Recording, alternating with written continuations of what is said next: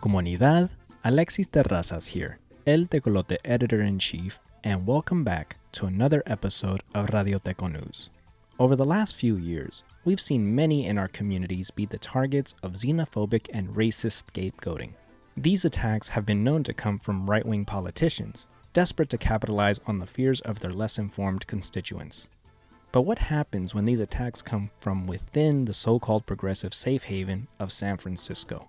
There are, unfortunately, a lot of people who um, come from a particular country in Honduras, come from Honduras, and a lot of the people who are dealing drugs happen to be of that ethnicity. It is time for San Francisco to withdraw the protection of sanctuary from any undocumented immigrant who is trafficking fentanyl on our streets.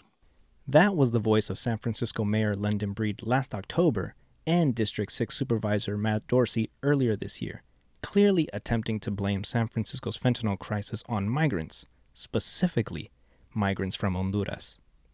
And in July, the Chronicle, San Francisco's major daily newspaper, published this headline A housing boom in one area of Honduras, rooted in migration to the U.S., is being fueled by drug sales in San Francisco. The 18 month long investigation, while drawing applause from liberal and right wing circles alike, drew the ire of many in community. The piece inspired discussions, essays, and op eds, all trying to provide much needed context that many felt was missing from the Chronicle's reporting. For this next episode, we explore that context by sitting down with three Central Americans San Francisco Salvadoran journalist and author Roberto Lovato, Honduran scholar and Pitzer College professor Suyapa Portillo, and Salvadoran columnist and former professor Nestor Castillo.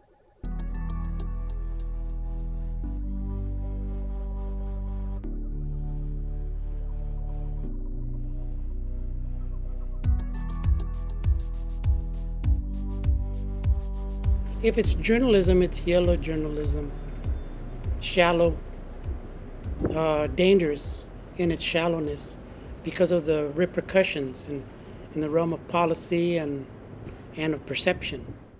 That's Roberto Lovato, an author and journalist who was born and raised in San Francisco's Mission District. You read the story in the head from the headline down, and you think we're being it fits the invader uh, narrative uh, tweaked to, to, to, to focus on drugs. As a journalist, I'm appalled at the at the at the fact that the Chronicle even decided to publish such bullshit. As a fellow journalist, I I I I I, don't see this as journalism. It's it's more if it's an ism, it's racism posing as journalism. As a Central American, uh, I would just say I've dedicated my entire adult life to dispelling, fighting racist depictions. There's a whole history of racist depictions of Central Americans. You know, you need racist depictions to do things like have policies where Barack Obama, Donald Trump, Joe Biden, and any U.S. president from here on in is going to be caging and uh, separating children up as young as three or four years old.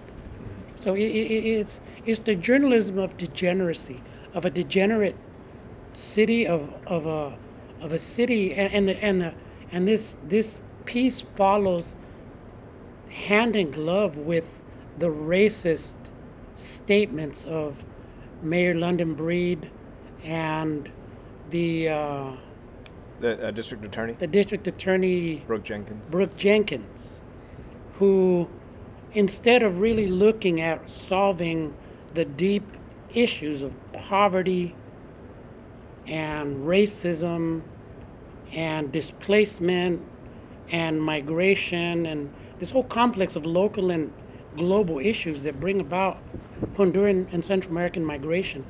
they decided to choose the Pete Wilson, Donald Trump racist approach.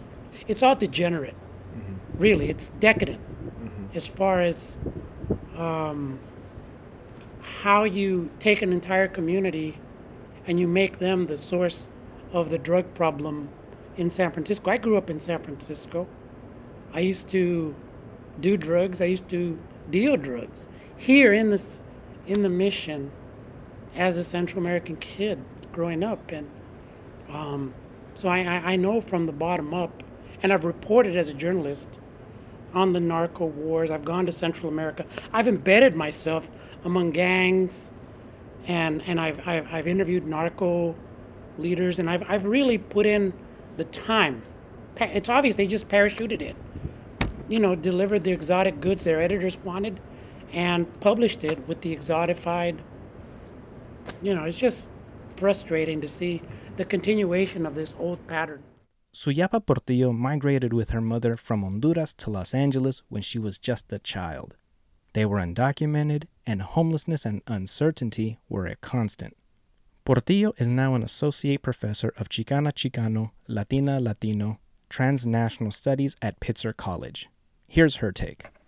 Yeah, so the, the first thing I thought thought was that this um, piece, the scapegoating Honduran immigrants and all immigrants, right? Because we can see that this can be applied to other immigrants, right? Scape- scapegoating immigrants particularly Honduran immigrants, on a very serious drug addiction problem in the United States, right? It's capitalism, supply and demand. If there's no demand, there's no supply. And so the problem here is really that extremely large problem with addiction that Americans have that keep fueling the drug industry, right? And so why aren't legislators uh, focusing on the problems facing drug addiction in this country, how easy it is for young people to access drugs and things like that? I mean, gun laws, let's, let's even think about that. The second thing I thought, I thought about was the drug trade and how the United States has approached the drug trade um, in ways that have pushed drug trade from the Caribbean, right, used to be from Colombia to Florida, pushed it inwards from the ocean, right, the Caribbean Ocean, inwards into Central America, right? So that now Central America is the corridor, um, you know, for, for this region. And let's not forget that in the 1980s, the CIA sold crack cocaine, you know, to, um, to Nicaraguans, right, and to the United States to fund the war against the revolutionary in, in Nicaragua. And this is well documented, um, you know, that people can just quickly look at the CIA sort of you know, getting crack cocaine into black neighborhoods to fund the war against uh, revolutionaries in, in Nicaragua. Right? So those are the first kind of thoughts I had, right? Um, and then I thought how irresponsible this piece is, particularly now with, with what we've seen. A young girl was just killed in crossing the Rio Grande, right? What immigrants are facing, the majority of whom are from Honduras, El Salvador, and other countries. Like this is really irresponsible. And I know the editor said, oh, we interviewed 25 people for this piece and stuff. But you know what? Um, I think a good investigative reporter would have gone further than just talking to 25 convicted people and would have really looked at context, would have looked at home conditions would have looked at what other agencies have to say about this, particularly humanitarian agencies, right? So that pinning this issue on immigrants, particularly Honduran immigrants, is really about you know, making a political decision here, right? And that surprises me from the San Francisco Chronicle, frankly. I expected this from a conservative paper. Um, I wanted to see a little more context and nuance here, and, and that was disappointing to me. But I also want to draw attention to something that they could have said in this piece, and they didn't. Uh, one is, for example, um, the the fact that um, Hondurans have zero paths to legalization. Many Hondurans in this country are either undocumented or are currently seeking asylum. They're, um, the people that have temporary protected status are people that came in during Hurricane Mitch. That's 1998, 99. And even if uh, TPS, and we're very excited that TPS was extended for those people. But since then, we have seen a very um, large migration from Central Americans and Hondurans in general, Hondurans and Salvadorans, because of the crises of neoliberalism. Again, who pushed for free trade agreements, right? Who pushed these into Central America before those economies were ready post revolutionary wars in Guatemala, El Salvador, and, and Nicaragua has created this, this poverty, right, in the region. And so by puni- you know, instead of being punitive with immigrants who are coming because the economies are failing now, right? We're seeing the failure of neoliberal free trade agreements, you know, post 10, 15 years later.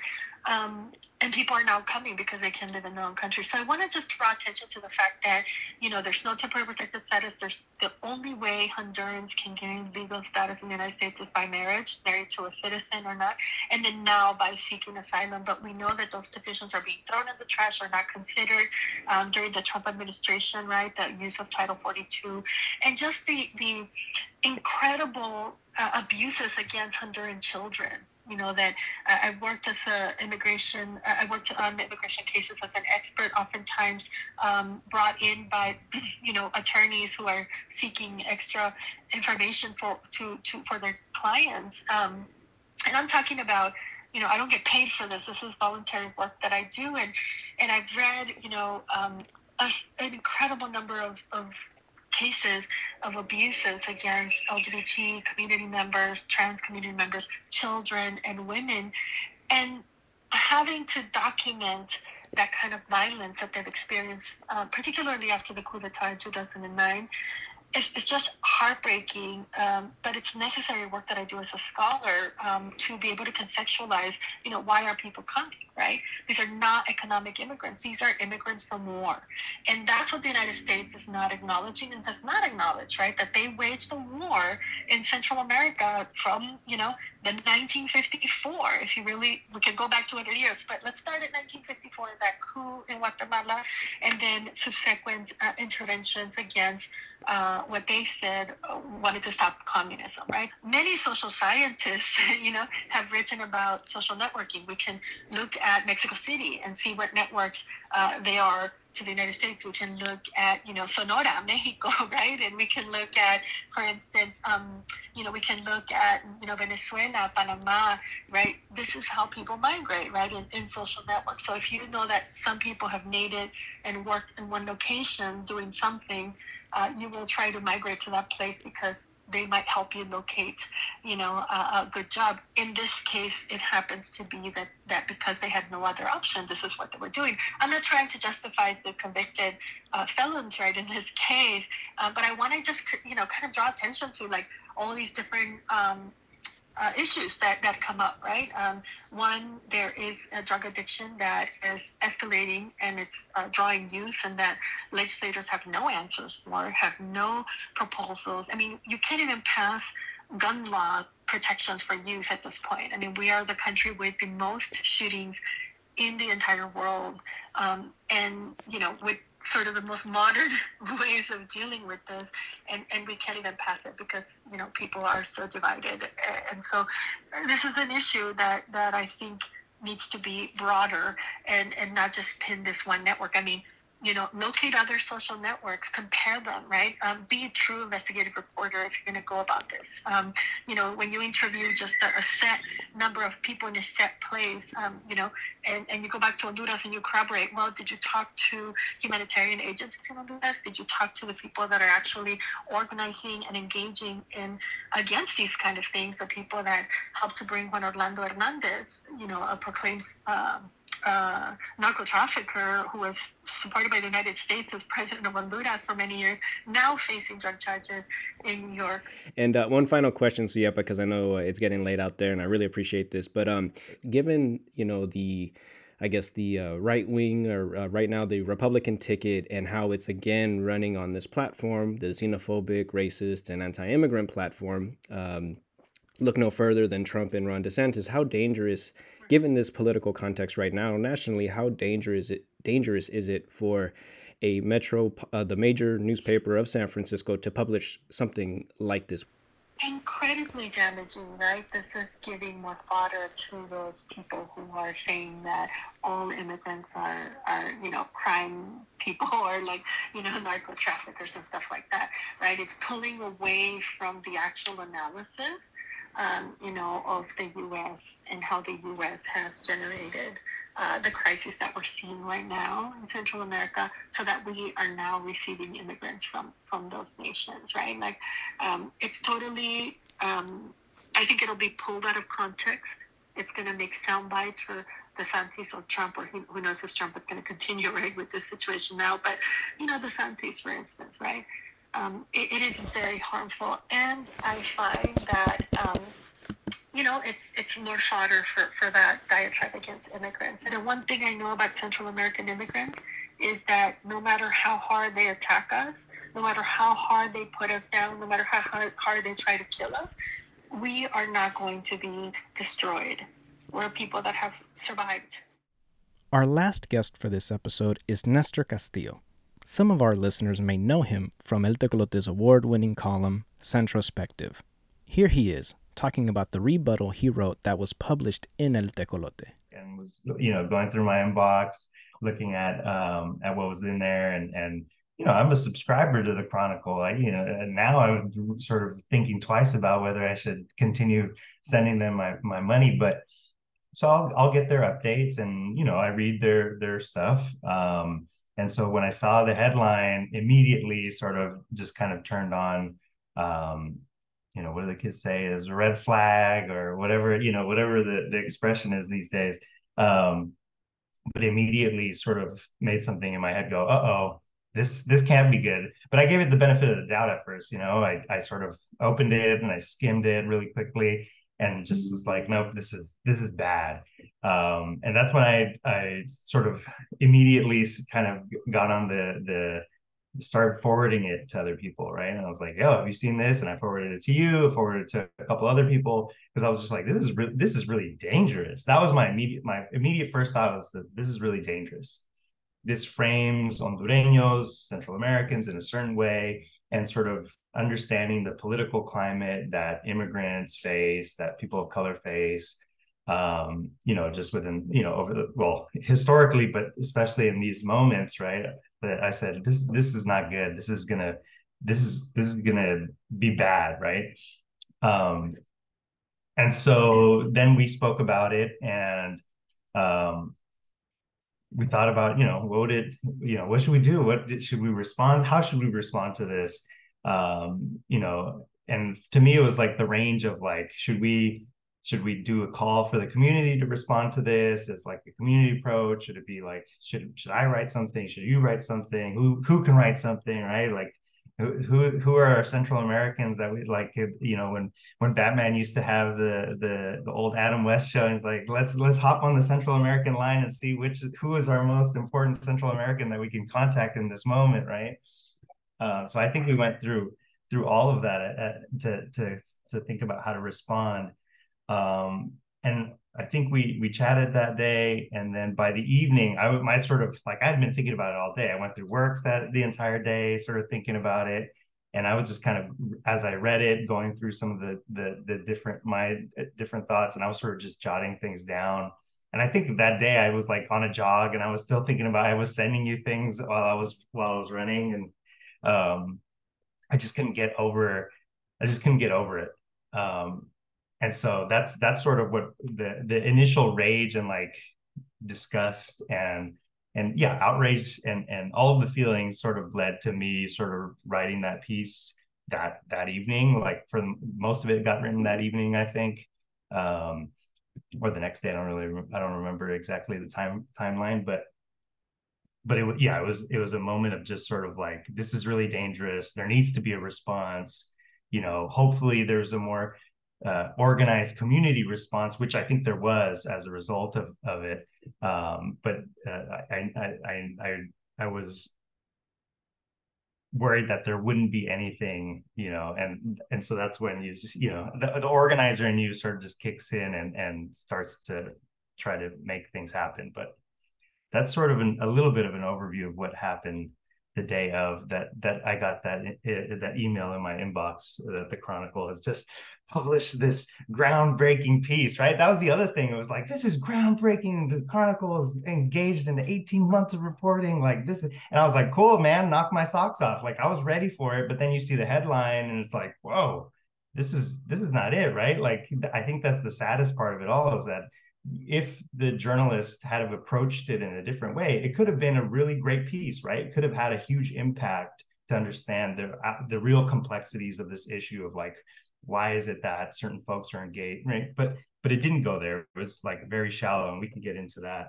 No, thank you, Nestor. Yeah, and um, but I want to ask too, man. Like, you know, your piece, uh, you know, you wrote it, you sent it to us, uh, we published it online right away. Um, got a ton of traction, uh, and I think it was probably because what you were feeling was something that a lot of folks in community were were feeling right around that time, um, and probably still are. Um, tell me what like if you know and it's people could go read it too you know i encourage folks to still read it if they if they haven't yet uh, but what was the the main you know principle that you wanted to get across with your piece you know because there have been others too thankfully um, you know since then. But what was what was the thing that you really wanted to you know for readers to to take away from this especially those who are like applauding this quote you know groundbreaking quote expose?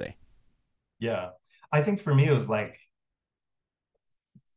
where's the critical lens right? Who like that that was my initial sort of you know and and my background as uh, a salvadoreño who uh, you know raised born and raised in the belly of the beast um, but goes to San Francisco State, right, and is like injected uh, with with that critical perspective thanks to ethnic studies and all of that, right? And so like my my, my initial sort of um, spur of the moment reaction was just like let me let me te- let me tear this apart but at the same time it was just like hold on where's the where's the critical eye? Where's the critical lens? Why aren't we like sort of thinking about this a little bit more profoundly?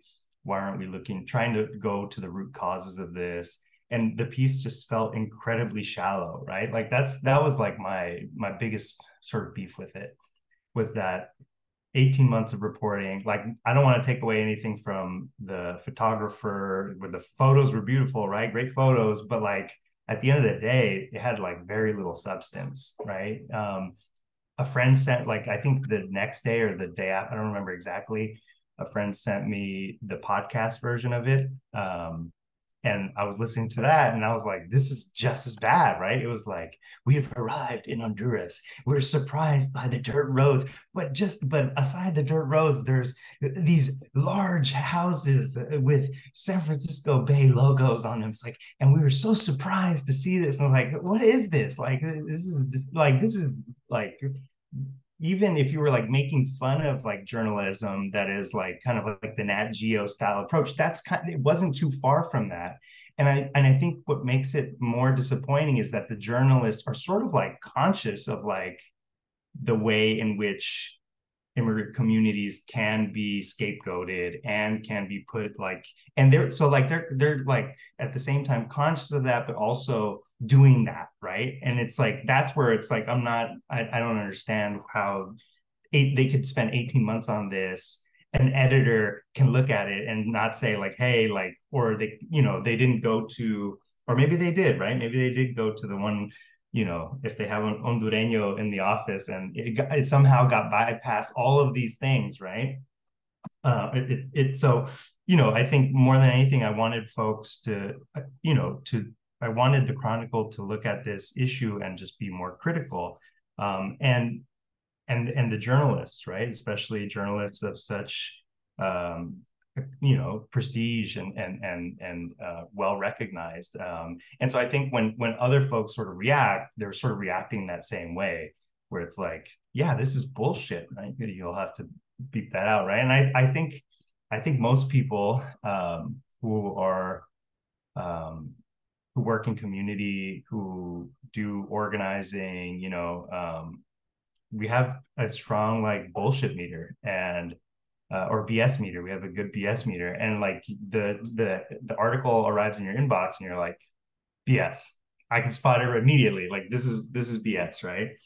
Um, and so yeah, I think the the the critical perspective is what I wanted to sort of just engage with right and like just raise questions and and raise doubts and um and and yeah sort of think about where is this really coming from right um i think the the the author of the piece um, was like awarded for exploring the drug user end of it. And then like her she says herself like I, I i didn't know how to approach the supply end. And it's like clear clearly you don't you still don't know how right? She said it herself in the podcast and it's like you you you i'm sorry you didn't do a good job of that.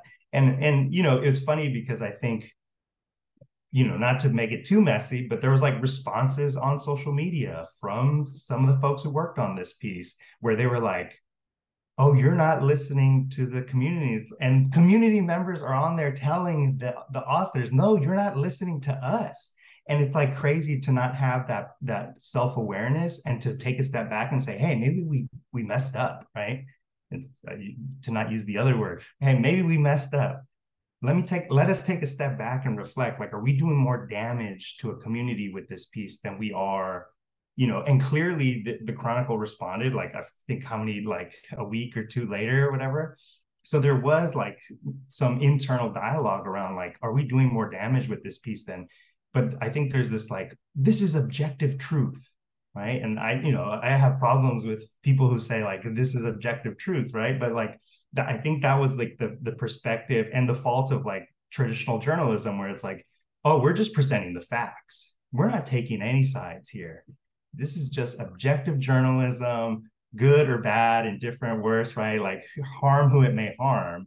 This is just objective facts. And it's like no the, the, it's not it doesn't work that way right? Like those who are most vulnerable those who are um, you know, discriminated, oppressed, like those are the people who are damaged through like these objective facts, right? That are that are quote unquote being presented as as as you know authentic journalism or unbiased journalism, right?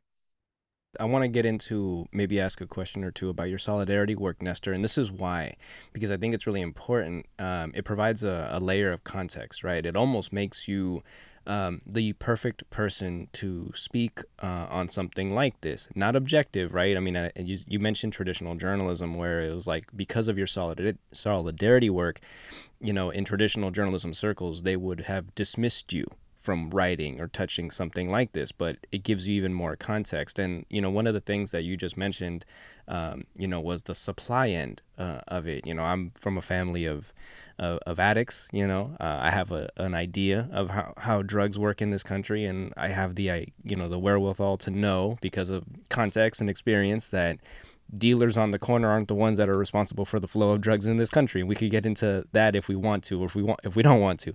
Um, but I do want to get into your solidarity work. Um, you know, tell us a little bit about that. And uh, for those of who don't know, you also uh, once upon a time, we're a pretty consistent columnist with El Tecolote with your Centrospective column, which is an award-winning one, by the way, I should mention. Uh, but talk to us about your um, your solidarity work with uh, with Central American communities.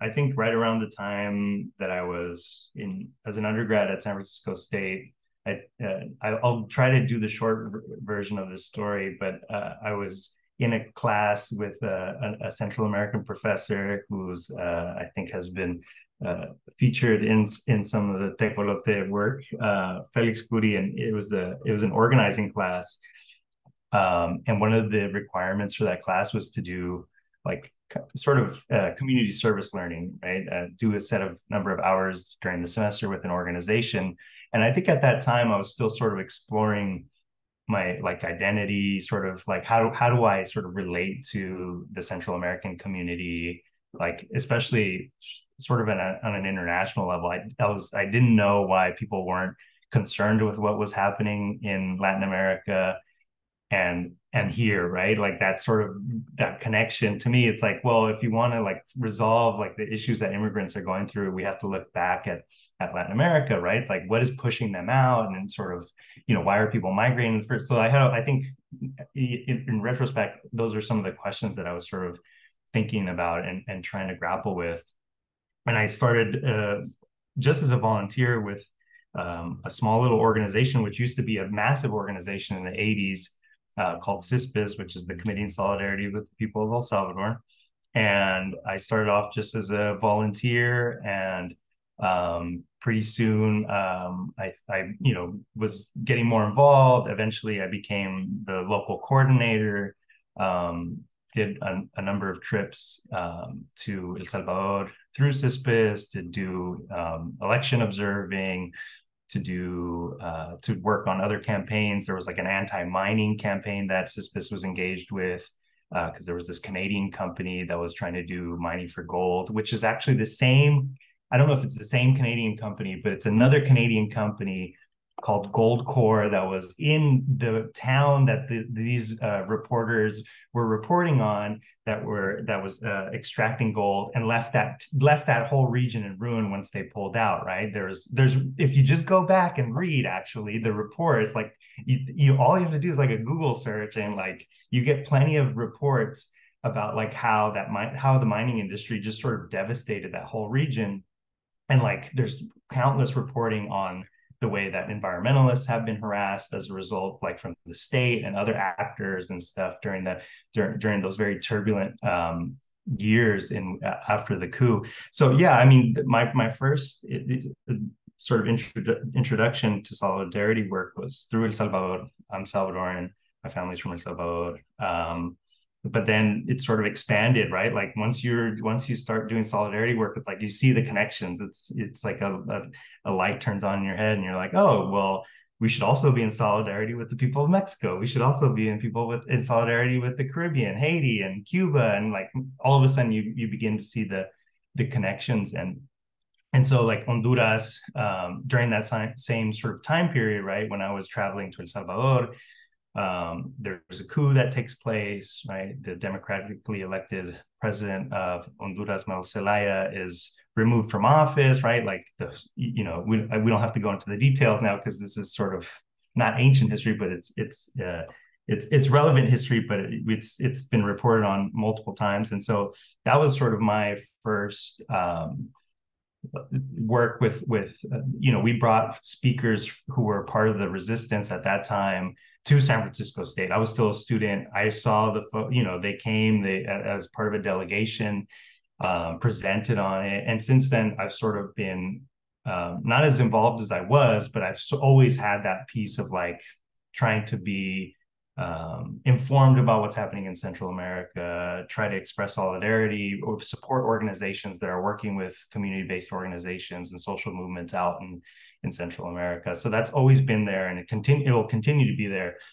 Um, and and you know, and then you know, as part of, of writing for for Teco, right, is is trying to bring that that perspective of solidarity to to the the my writing and stuff, and and um, trying to highlight examples of solidarity, examples of social movements. You know, the the interesting thing is, as I sort of reflected on on this piece, is like, you know, I I interviewed this kid from Honduras um, a couple of years ago now, right? And like it, we did a couple of sessions, and this was like at the peak of the the unaccompanied minors when they were arriving and um you know for whatever reason i just never got around to like public like really writing it really fleshing it out and publishing uh, the piece the the, the in, multiple interviews i did with him. Um he was in the east bay. He he was living he was uh, being sponsored by this g- very generous like family in castro valley like white folks who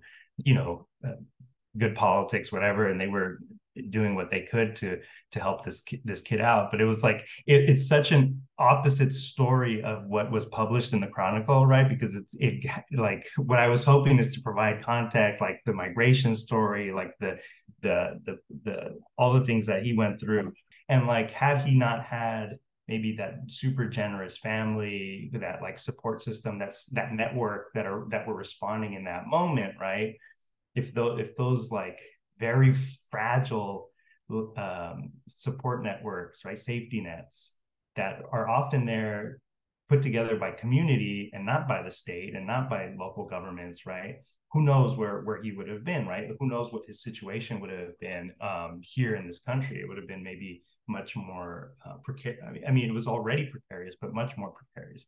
And so it's like, and it, it when I re- read that piece, it never felt like there was that that like extra due diligence of like trying to figure out like you know they mention the mining but it's like very like oh this is it's sort of like this this is how it goes right? Like oops you know like company pulls out of town and like poor poor brown people poor poor central americans right? It's just like if it's not one thing it's another you know? It, it just seems like rather than saying like this is how the that industry works right? Like it's an extractive industry. When there's no longer anything to extract hey they pack up and they leave and they leave these communities to suffer the consequences.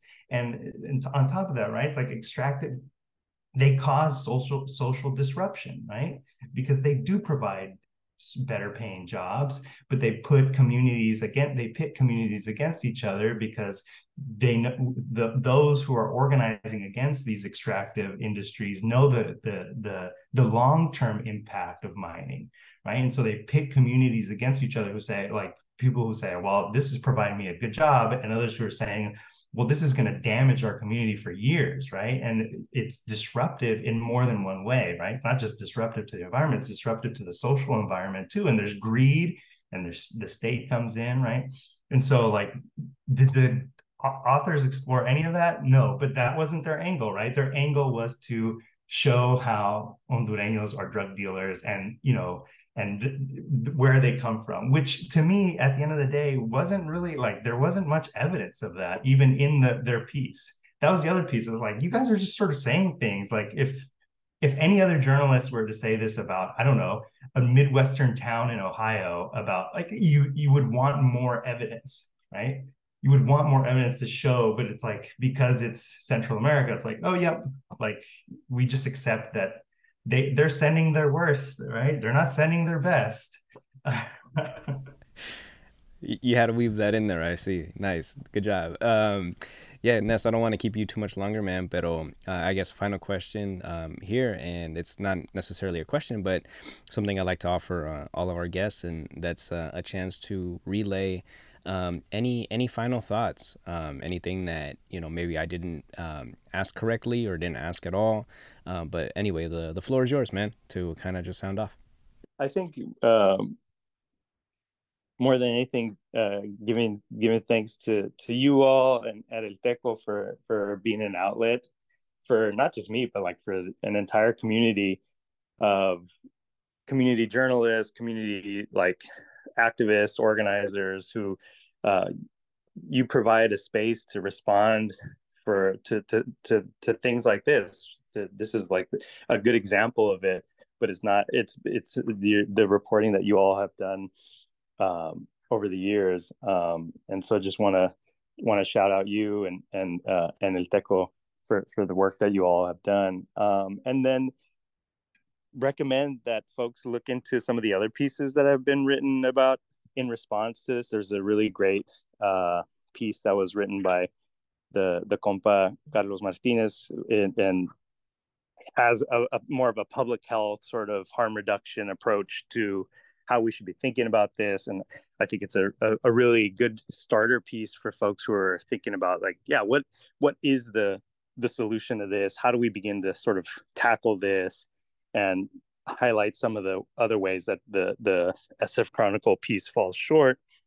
Um, and yeah, just to say that you know the especially with the election coming up in you know the national election, some of some of what's happening at, at the national stage. Well well don't be surprised and at the local level right? It seems like it's been more more um what's the right word? I don't know if hostile is the right word, but more like just uh, it's it's like a, it's at a like a, a, level 10 right now it seems like at the at the local level. Um for just the way things are are sort of are are at this moment sort of really dangerous i think in in ways that we can swing towards like a very reactionary, very punitive sort of model, which is what's being advocated for. And again, immigrants are sort of at the center of this, right? This this this like um, this idea that oh, our ills will be solved if we just get rid of these people, or if we just or if we're just tough on these people, right? These like moral bad actors, um, and that's not just happening here, right? It's also, and this is why the sort of Black Lives Matter movement was so relevant, not just for the Black and African American community, but for all communities, right? It's like that th- these sort of punitive actions are just harming those who are in the most vulnerable and precarious positions. It's like you look at right now what's actually happening in Central America right now in a place like El Salvador, where the the the popular the most popular president in all of Latin America his approach is a punitive one right? It's like let's lock up as many people as we can. This is what's going to solve our problem. And it's like okay well it may solve it in the short term right? In the very near short term it might make things somewhat quote unquote safer. But in the long term you're not getting to the root cause right? You're not getting to what the root is right? And it's like all of the the way in which Central Americans have sort of been framed in popular media or like or the or news outlets, right? Is like these are criminals, you know, go back from to the 80s to the 90s to the early 2000s, right? The, you know, um, the Bush regime when where the the the Mara Salvatrucha became the the focal point, right? It's like unless we're getting to the root cause of why folks turn to this, right? Or or why this is a, a part of the the migrant experience then we're going to continue sort of delivering these one shallow analysis right of, of the problem and then therefore uh, shallow or, or, or very nearsighted uh, solutions right that don't get at the root of the problem and that may cause more damage than they actually do to to fix the problem which is in this case right how do we solve the issue of of drug use? And it's like well one what is why is it that so many americans you know what is it about our system right? And i'm not the first to say this you know there's experts who say what is it about the system that makes people want to self-medicate right? Like what are what are the ailment that what are they trying to to to heal by by turning to what we call illicit drugs right? And so anywho not i'm now i'm sort of uh, now I've gone off the rails a bit, but but yeah, I, I just wanted to to turn back and give thanks to to El Teco for for publishing this piece um, and and for the great community work that you all do and and to and and to also highlight the the the organizers activists and resistors on the streets right who also came out and and part made this sort of uh, made the the chronicle react right because they had to respond to the community and and that's i think has the biggest impact on on making change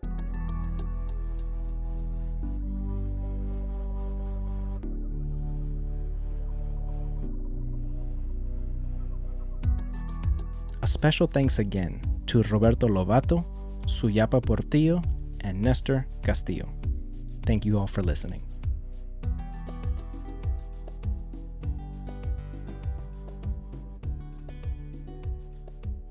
My name is Fatima Ramirez, and I'm the Executive Director of Acción Latina, the proud publisher of El Tecolote newspaper. I would like to personally invite you to our Golden Legacy Gala happening on August 26, 2023, at St. Mary's Cathedral in San Francisco. We are celebrating 53 years of award winning bilingual journalism in service to the Latinx community in the Bay Area and beyond. Join us for a fun filled night with host Rick Salinas and Richard Montoya from Culture Clash live music by La Familia Peña Govea and Conjunto Corazón featuring Francisco Herrera, Jose Cuellar, Liliana Herrera, and Enrique Ramirez, and dance the night away with the John Santos Sextet and friends. Bid on our silent art auction and buy your tickets to this historic gala celebration at accionlatina.org. Donations are also appreciated. Muchas gracias.